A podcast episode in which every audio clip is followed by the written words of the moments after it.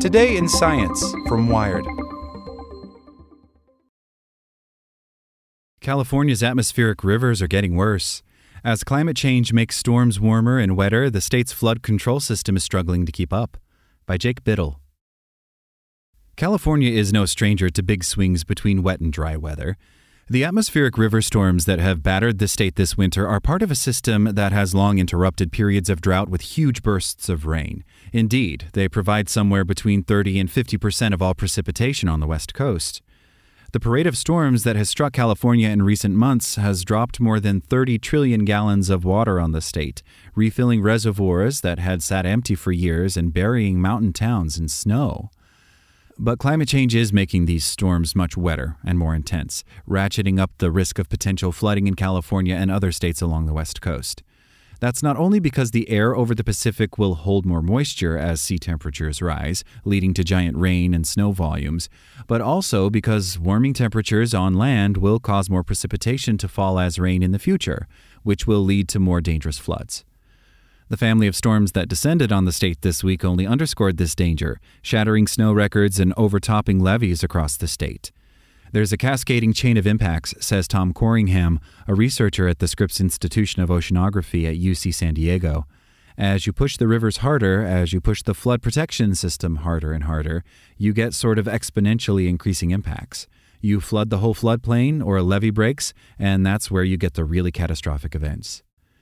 An atmospheric river is a long, narrow ribbon of moisture that carries water vapor from the tropics to land at higher latitudes. One of the most well known examples is the Pineapple Express, which steams eastward from Hawaii across the Pacific Ocean and makes landfall on the west coast. The term atmospheric river originated back in the 1990s, and it caught on because of the high volume of water that these ribbons can contain. A single one can move more than twice as much water through the sky as flows out of the mouth of the Amazon, the world's largest river by volume. As sea and air temperatures in the Pacific Ocean rise, the storms hitting the west coast now retain more moisture, leading to longer and more intense bouts of rain. At the same time, precipitation from low and medium intensity storms have started to taper off, leaving California to swing on a pendulum between extreme drought and extreme rain. Research suggests that with further warming, atmospheric river events will account for an ever larger share of California's total water budget, dumping water faster than the state can absorb it. Across the globe, some places are going to get wetter, and some places are going to get drier. And for California, it looks like we're going to get both, says Corringham. There will be long periods of drought, and then when the rain comes, those events are going to be more intense. For water management, that's not what you want. When an atmospheric river touches down in North America, it releases all its moisture. Depending on where you are along the west coast, you encounter that moisture as either rain or snow. Lower altitude areas like the Central Valley experience heavy rains, while mountainous areas like the Sierra Nevada see massive mounds of snow. When it comes to controlling water and avoiding floods, this balance is crucial. Snow piles up, creating a steady source of fresh water as it melts during warmer, drier months. Extreme rain, meanwhile, rushes downstream all at once. Climate change is upsetting this balance. The warmer it gets in California, the more precipitation arrives as rain rather than snow, which will put much more pressure on the state's rivers and reservoirs. The state's reservoir systems are designed to absorb gradual snow melts, but they can't handle a sudden influx of rushing water. Corringham's research shows that because a slight increase in flooding can cause rivers to overtop levees and spill out into floodplains, the risk of flooding increases exponentially even with a moderate increase in the wetness of an atmospheric river. As a result, it won't take much planetary warming to lead to widespread flood devastation.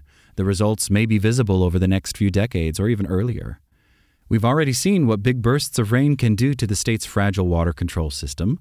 In early 2017, when an atmospheric river storm eased the state's last big drought, water levels at the state managed Lake Oroville Reservoir reached unprecedented heights. As rain kept falling, the reservoir's spillway began to collapse, forcing the state to evacuate more than 180,000 people from the river basin downstream. A subsequent investigation found that federal regulators had deferred major upgrades on the spillway structure. Just two weeks ago, during a torrential atmospheric river storm, a decades old levee burst along the Pajaro River near Santa Cruz, inundating the entire community. Officials in the town said it may be months before homes in the area are habitable. Even if the state makes it through the present round of storms without a catastrophic flood, it won't be out of the woods yet. That's because of the monumental snowpack in the Sierra Nevada range. As temperatures shoot up over the coming months, much of that snow will thaw and flow downstream, creating what one expert has called a stress test for the Central Valley's flood management system.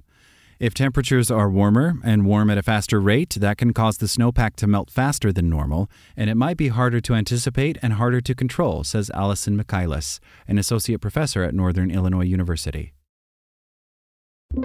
Like what you learned? Subscribe everywhere you listen to podcasts and get more science news at wired.com/science.